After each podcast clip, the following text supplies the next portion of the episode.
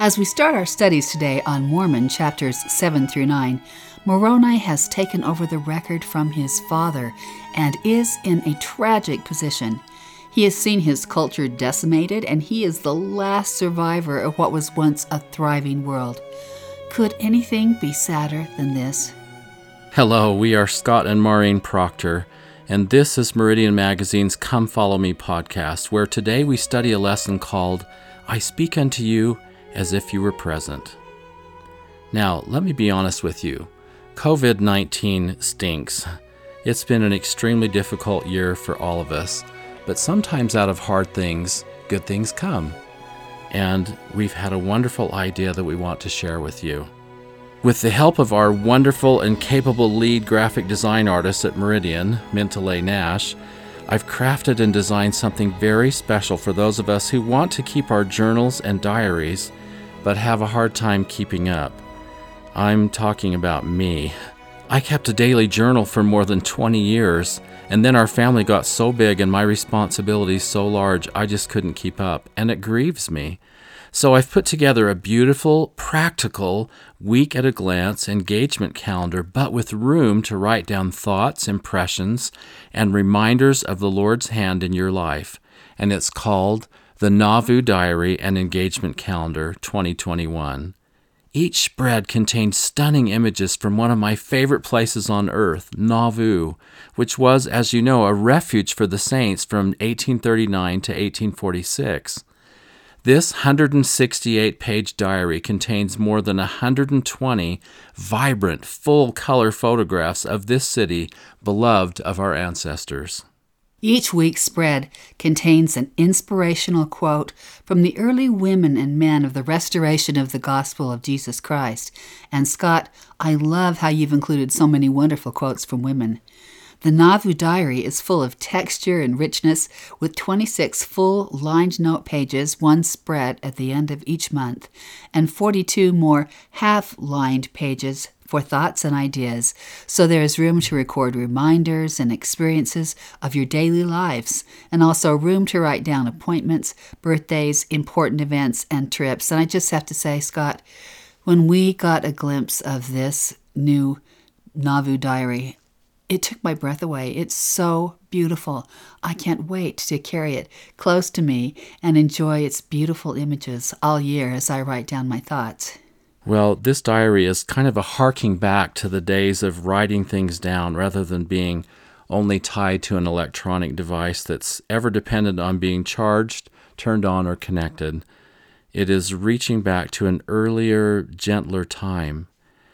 We were very careful with details. The Nauvoo Diary has been designed using the Geographica script font, which was used and designed by Emanuel Bowen a geographer to King George II in the 18th century, and from an artist and printmaker, William Hogarth, who was also at that time period. They've combined these two styles and made this elegant round font steeped in 18th century sophistication. It truly is stunning. And there is truth in design, and you'll feel the breezes and the whisperings of the past as you write in your Nauvoo diary and engagement calendar. The paper stock was also carefully chosen with a heavy, durable cover stock with elegant raised lettering titles and a matte art paper interior. The Nauvoo Diary is six and three quarters inches wide and nine and a half inches tall, and as we said, 168 pages. Now, retail priced at $24 with this world premiere of this series, the limited offering is now only for $18. Pre order yours today. Estimated shipping will begin November 15th from our Utah warehouse to your home. This is all part of Meridian's mission, and we hope you will order these for yourselves and your gift lists. Take a look at the Nauvoo Diary at latterdaysaintmag.com forward slash Nauvoo. That's latterdaysaintmag.com forward slash Nauvoo. We're so excited for you to add a Nauvoo diary to your life. Again, you can see them and order them for just $18 at latterdaysaintmag.com forward slash Nauvoo. And it's a great place to put all your engagements as well, so you remember what happened on what day or what's going to happen on that day. Now, as Moroni takes over his father's record, and we begin reading in Mormon 7, it is about 400 AD, and this is 15 years after the battles at Cumorah. Those Nephites who had survived these wars had escaped to the south, but the Lamanites were determined to track them down and kill every one of them. Moroni's plight could not have been more difficult. He was in constant danger, and he was utterly alone. He describes it. And my father also was killed by them, and I even remain alone to write the sad tale of the destruction of my people. But behold, they are gone, and I fulfill the commandment of my father, and whether they will slay me, I know not. Therefore I will write and hide up the records in the earth, and whither I go, it mattereth not. Behold, my Father hath made this record, and he hath written the intent thereof. And behold, I would write it also if I had room upon the plates, but I have not, and or I have none, for I am alone. My father hath been slain in battle, and all my kinsfolk, and I have not friends nor whither to go. And how long the Lord will suffer that I may live, I know not. Loneliness is one of the diseases of our time, but this is something on a different scale. There are last survivors of a community, a nation, even an animal species that is about to go extinct, and there is something so shattering about it. There were the last of certain Indian tribes that no longer exist in the United States, like the book The Last of the Mohicans. We can scarcely imagine what Moroni would have seen as the last survivor of his people carnage, bloodshed, the loss of his family. Certainly, his mission to protect the record that would become the Book of Mormon must have been one of the most difficult of any, and no one would have been expected to undertake such a difficult mission if the Book of Mormon were not so important to save a people and prepare them for the second coming of the Savior. What fascinates me is that in Mormon 7 is where Moroni begins recording his first messages to the Lamanites, whom he calls a remnant of the seed of Jacob. Therefore, ye are numbered among the people of the first covenant. He is giving them all the instructions they need to come unto Christ and return to the covenant again. When you consider all the destruction that he has seen at the hands of the Lamanites, when you consider that the Lamanites have murdered all his kin, including his beloved father, what a magnificent soul Moroni has to seek to bring them, who have clearly been his enemies, to the covenant blessings. If Moroni were a natural man instead of a son of God, he would be thinking about revenge. He would be boiling in anger and hatred, but instead, he is addressing a message of love to the Lamanites. Remember that old movie, Princess Bride, where one of the characters always said, My name is Inigo Montoya. You killed my father. Prepare to die. And he went around with sword in hand, hoping to kill his father's murderer.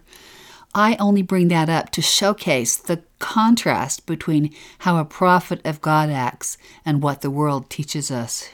The Saviour taught in his Sermon on the Mount Ye have heard that it hath been said, Thou shalt love thy neighbor, and hate thine enemy. But I say unto you, Love your enemies, bless them that curse you, do good to them that hate you, and pray for them which despitefully use you and persecute you Surely this is one of the litmus tests of Christianity.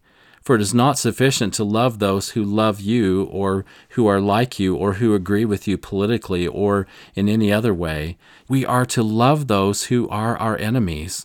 That means even if they are threatening to us, or our point of view, or look entirely different than we do. They may not be our enemies, but also people we just consider to be others, the ones we are indifferent to. What an important lesson Moroni teaches us in his care for the Lamanites and the covenant. And it's not just Moroni who sought to bring covenant blessings to the Lamanites, who were the sworn enemies of the Nephites. We see that this was a concern for other prophets of the Book of Mormon.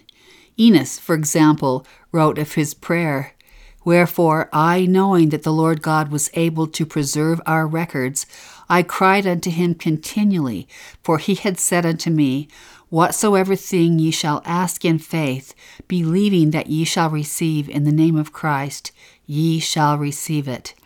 And I had faith, and I did cry unto God that he would preserve the records, and he covenanted with me that he would bring them forth unto the Lamanites in his own due time. Moroni, in preserving these records, in part for the Lamanites, is an answer to the Book of Mormon prophets' prayers, including Enos. This reminds me of a woman we spoke to when we went to the Helsinki, Finland temple dedication. She had been a child in Viborg, which at the time was part of Finland, but it is in an area between Russia and Finland that has long been disputed. When she was little, the Russians attacked and killed her father, and her mother had to grab her small children holding a baby and run through the woods to escape, with soldiers bent on destroying them not far behind. They never were able to return to their beautiful farm, and from then forward lived in various other towns in Finland, feeling like wanderers far from home. What was so remarkable about her story is that just as the Finnish temple was to open, she was diligently studying Russian because it was her dearest hope to help the Russian saints receive their temple work and make sacred covenants. She particularly loved helping the Russian saints and felt a special spirit about it. How easy it would have been for her to carry resentment and even hatred for all she had lost, but she had no trace of that. Indeed, she loved them. So it is still possible and also required to love our enemies today. Moroni, in his lonely plight, was also carrying forth one of the purposes of the Book of Mormon that we learn on the title page. This book is not only to bring people to Christ, but is specifically to the Lamanites as well as the Jew and Gentile, which is to show unto the remnant of the house of Israel what great things the Lord hath done for their fathers, and that they may know the covenants of the Lord, that they are not cast off forever. Now let's go back to that phrase that the remnant of the seed of Jacob are numbered among the people of the first covenant.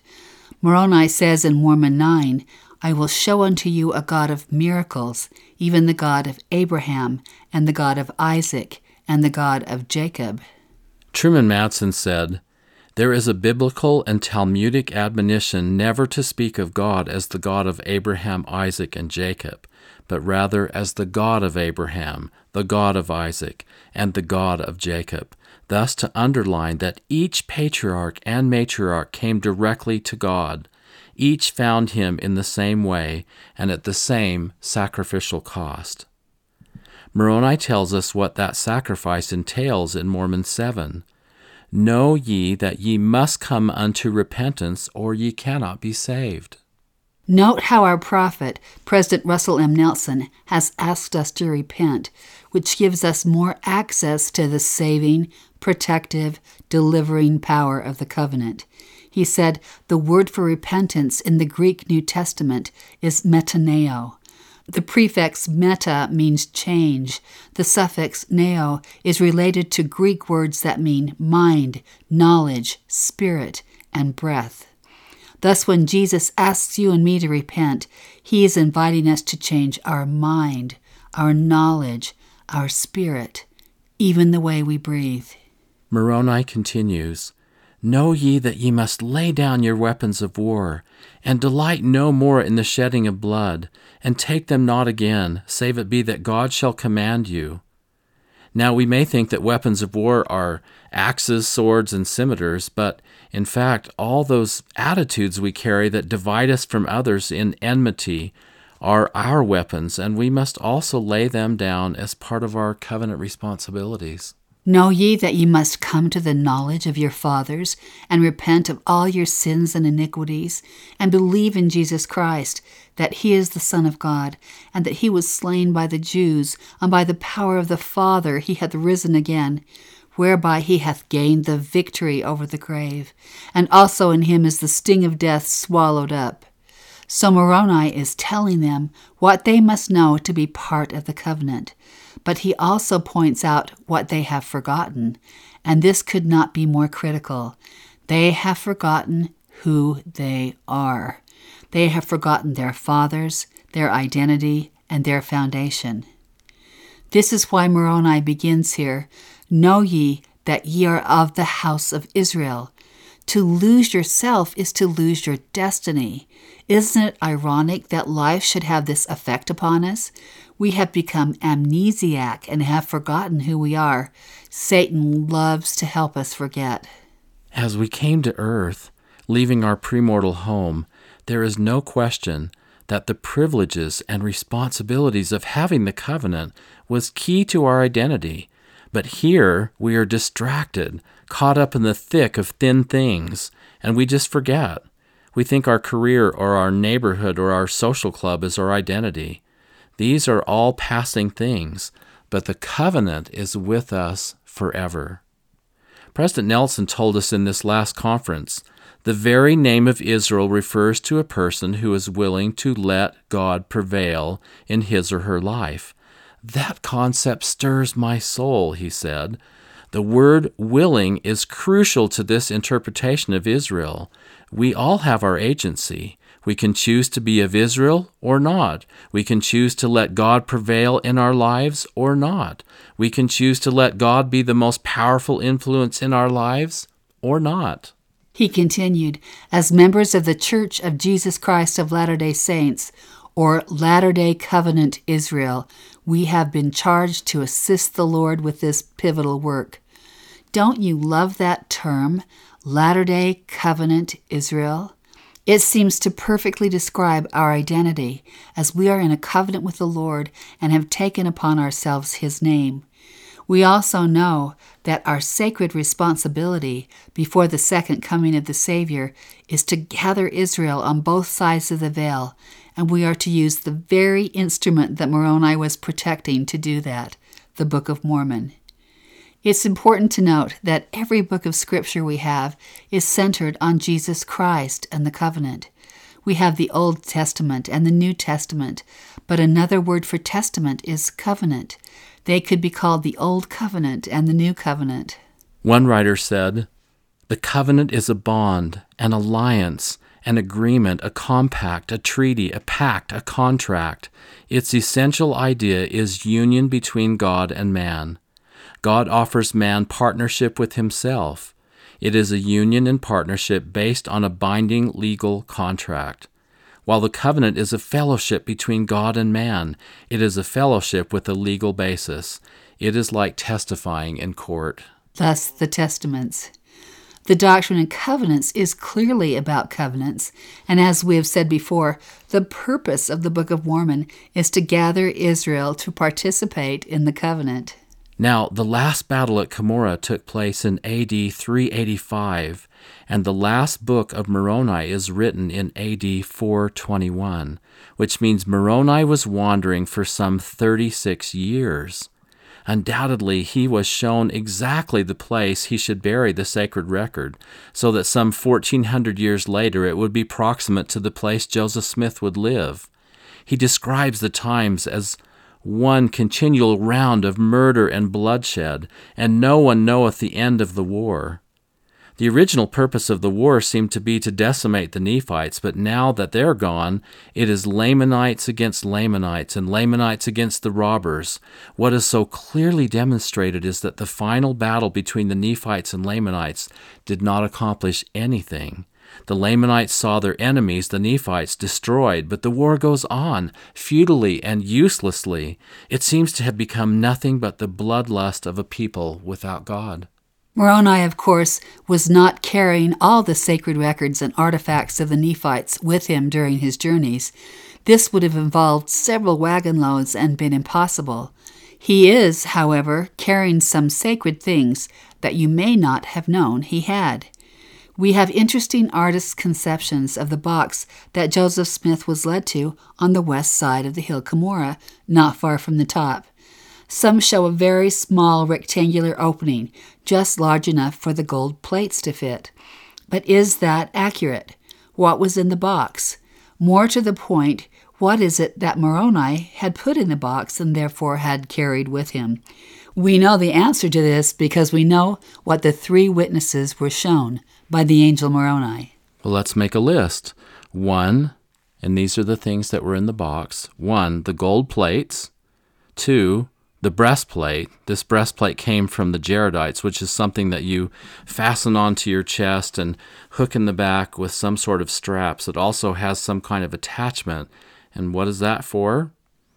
There are bows there, and these bows, number three, are attached to the breastplate, and apparently they swing across to come together. And what do they hold? Number four, the Urim and Thummim. Number five, the Liahona is in that box. They were sometimes referred to as the sacred directors. Also in the box, six, the plates of brass. They were in the box. Isn't that exciting? Seven, the sword of Laban. Now, that kind of throws us off because we always see that box in artist conceptions, as mentioned above, where the plates fit perfectly in that little rectangular hole. No, there is a sword of Laban in there, so that's a pretty good sized box. In fact, the early brethren, including David Whitmer specifically, called it a casket. Three times, David Whitmer has been at the hill Cumorah and seen the casket that contained the tablets and seer stone. Eventually, the casket has been washed down to the foot of the hill, but it was to be seen when he last visited the historic place. And yet there's more. Number eight, the rod of Aaron. We know very little about the rod of Aaron, but as I have studied this, it was a rod that came up, and on the end of that rod, you could place a seer stone. And it was another way of holding a stone so that you could see the things of God, as far as I understand. All these things were shown to the three witnesses. So we know that Moroni at least had these items with him, but we know much less about where he went. Dr. John L. Lund, in his book Mesoamerica and the Book of Mormon, Is This the Place?, has collected some interesting accounts of brethren who heard Joseph Smith talk about the Saints' trek to the Rocky Mountains and Moroni's trek to upstate New York to bury the gold plates. Dr. Lund wrote, Two maps showing Moroni's travels from Central America to Palmyra, New York, were produced by two contemporaries of the prophet who said that their information came from Joseph Smith himself. Patriarch William McBride and brother Andrew M. Hamilton, both of whom settled in the Richfield, Utah area, credited Joseph Smith with teaching them that Moroni had dedicated several temple sites during his long journey. Moroni carried with him what Joseph Smith referred to as the other things which were found buried with the gold plates. Dr. Lund said, The temple sites credited to Moroni's dedications are the St. George and Manti, Utah temples, plus Nauvoo, Independence, and Kirtland, and, according to Patriarch McBride, others we know not of yet. McBride wrote that Joseph marked with his cane in the sand the track the saints would take to the Rocky Mountains and also drew a map of Moroni's travels. H. Donald Peterson, professor emeritus of ancient scripture at Brigham Young University, wrote At a conference held in Ephraim, Sanpete County, June 25, 1875, Nearly all the speakers expressed their feelings to have a temple built in Sanpete County and gave their views as to what point and where to build it. At 4 p.m. that day, President Brigham Young said, The temple should be built on Manti Stone Quarry. Early on in the morning of April 25, 1877, President Brigham Young asked Brother Warren S. Snow to go with him to the Temple Hill. Brother Snow says, we two were alone. President Young took me to the spot where the temple was to stand. We went to the southeast corner, and President Young said, Here is the spot where the prophet Moroni stood and dedicated this piece of land for a temple site. And that is the reason why the location is made here, and we can't move it from this spot. And if you and I are the only persons that come here at high noon today, we will dedicate this ground. Now, these original sources could be stronger, and some dismiss them, but it's interesting that these records exist among us. Moroni gives us a witness of who he is and the mission that he has been entrusted with. I am the son of Mormon, and my father was a descendant of Nephi, and I am the same who hideth up this record unto the Lord. He wants there to be no question about the provenance of this book. If part of the covenant is to remember your fathers, Moroni is living that commandment. He is remembering his father, Mormon, by carrying out his command to protect the plates and bury them for a future generation. This is both devotion to his earthly father as well as his heavenly father. Though the plates are of a precious metal, Moroni also tells us the plates thereof are of no worth because of the commandment of the Lord. For he truly saith that no one shall have them to get gain, but the record thereof is of great worth, and whoso shall bring it to light, him will the Lord bless. As we know, Joseph Smith made five trips to the hill Cumorah in order to obtain the plates, but was not successful until the last time. On his second visit, on the 22nd of September, 1824, he dislodged the stone lid, and as he took up the plates, it crossed his mind that there might be something else of material worth in the box. So he laid the plates down to check. This seems quite natural in some ways because the Smiths were impoverished and had to work hard for their living. However, this was contrary to what he had been told. Joseph had been instructed in a former revelation, according to his mother's account, not to lay the plates down or put them for a moment out of his hands until he got into the house and deposited them in a chest or trunk having a good lock and key. But contrary to this, he had laid them down with the view of securing some fancied or imaginary treasure that remained. Anything in this box, but particularly the plates, as we learn in Mormon 8, were not for gain. He was not able to obtain the plates that year. The record was of great worth, inestimable worth, and the Lord would bless whoso should bring it to light. Quote, For none can have power to bring it to light save it be given him of God. For God wills that it shall be done with an eye single to his glory, or the welfare of the ancient and long dispersed covenant people of the Lord. Moroni tells us, It shall be brought out of darkness unto light by the power of God. Do you think as Moroni buried those plates that he wondered what might become of them? Of course not.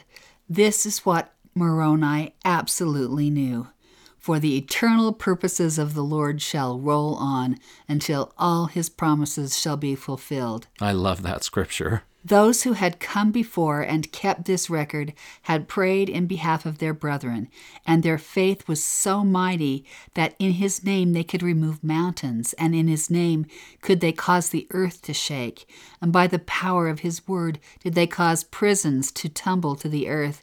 Yea, even the fiery furnace could not harm them, neither wild beasts or poisonous serpents, because of the power of his word. And behold, their prayers were also in behalf of him, that the Lord should suffer to bring these things forth. And no one need say that they shall not come, for they surely shall, for the Lord hath spoken it. God cannot be stopped in his course. He is all powerful and all knowledgeable and unchanging. And Moroni could know that his sacrifice and love in guarding these plates and bearing them up for another day would not be in vain. Don't you love this immovable and firm foundation upon whom our universe is built? It is God that we can completely count on. If He says it will be, it will be. If He says it is true, it is true. We learn in the first section of the Doctrine and Covenants what I, the Lord, have spoken, I have spoken, and I excuse not myself. And though the heavens and the earth pass away, my word shall not pass away, but shall all be fulfilled, whether by mine own voice or by the voice of my servants. It is the same. I think I quoted that scripture more often in my institute classes than any other scripture. I love that scripture. As mortals, we live in a world that is unpredictable. Things change, political administrations change, the philosophies of men cannot be counted on. What's trending on social media today may be out of favor tomorrow. The popular idea of yesterday looks quaint a few years later. Yesterday's high styles look ridiculous. Even our own bodies are not the same one day to the next. How confusing it all is. Where can you stand on really solid ground? We are blessed to know that in the heavens there are no administrative changes. Commandments are not revised nor rewritten. God's personality and presence is not erratic, fickle, or changeable. Once reading these verses, I was so overcome with gratitude that beyond this world, that sometimes feels like a roller coaster that sometimes plunges you into darkness, there stands our Lord, who is an unshakable source of light and truth. I often pray in gratitude Thank Thee for being there, unchanging and unchangeable. Thank Thee that Thy love is sure and that Thy word cannot be moved from its course. When I just thank Him for being at the foundation of all things and through all things as a steadying force, I have some of my sweetest prayers. We are told in Mormon chapter 9 For do we not read that God is the same yesterday, today, and forever, and in him there is no variableness, neither shadow of changing? And now, if ye have imagined up unto yourselves a God who doth vary, and in whom there is a shadow of changing, then have ye imagined up unto yourselves a God who is not a God of miracles, but behold, I will show unto you a God of miracles, even the God of Abraham, and the God of Isaac, and the God of Jacob. And it is that same God who created the heavens and the earth and all things that in them are.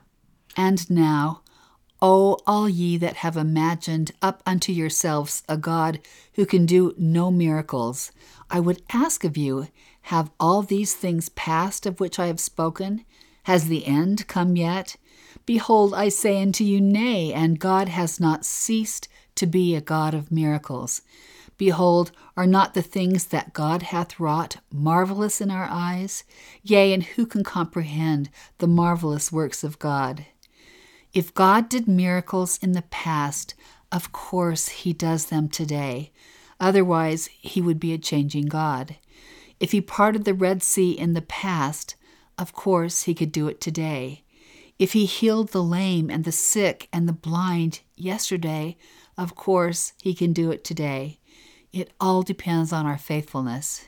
If we have eyes to see, we will see those miracles in our own lives.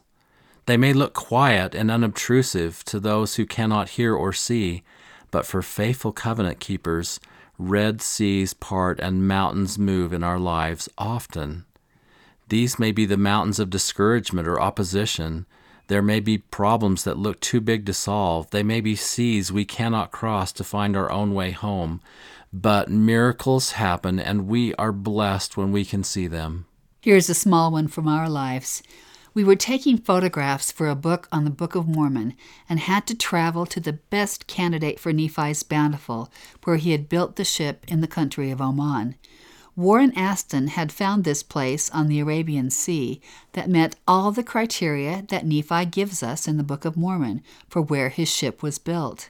Warren had written a paper on it for an organization called FARMS that included a small hand drawn map of its location on the border of Oman and Yemen. It was in a place only accessed by dirt roads and well off the beaten path we were sure we would have a hard time finding it with only the rough map that we had. Before we left Cairo, we had a special prayer that we would be able to get a map that would get us to this location. We knew, of course, that there would be no map that said Nephi's Bountiful on it, but we needed a map that would show us the surroundings and give us some small sense of how to get to this obscure beach that had no direct roads in so our prayers were very intent that we could find a map. When we arrived in our hotel in Salalah, Oman, we went to a car rental desk and asked for a map of the country. We were given a tourist map that showed only about five or six main roads in the country and also some hand drawn pictures of wildlife.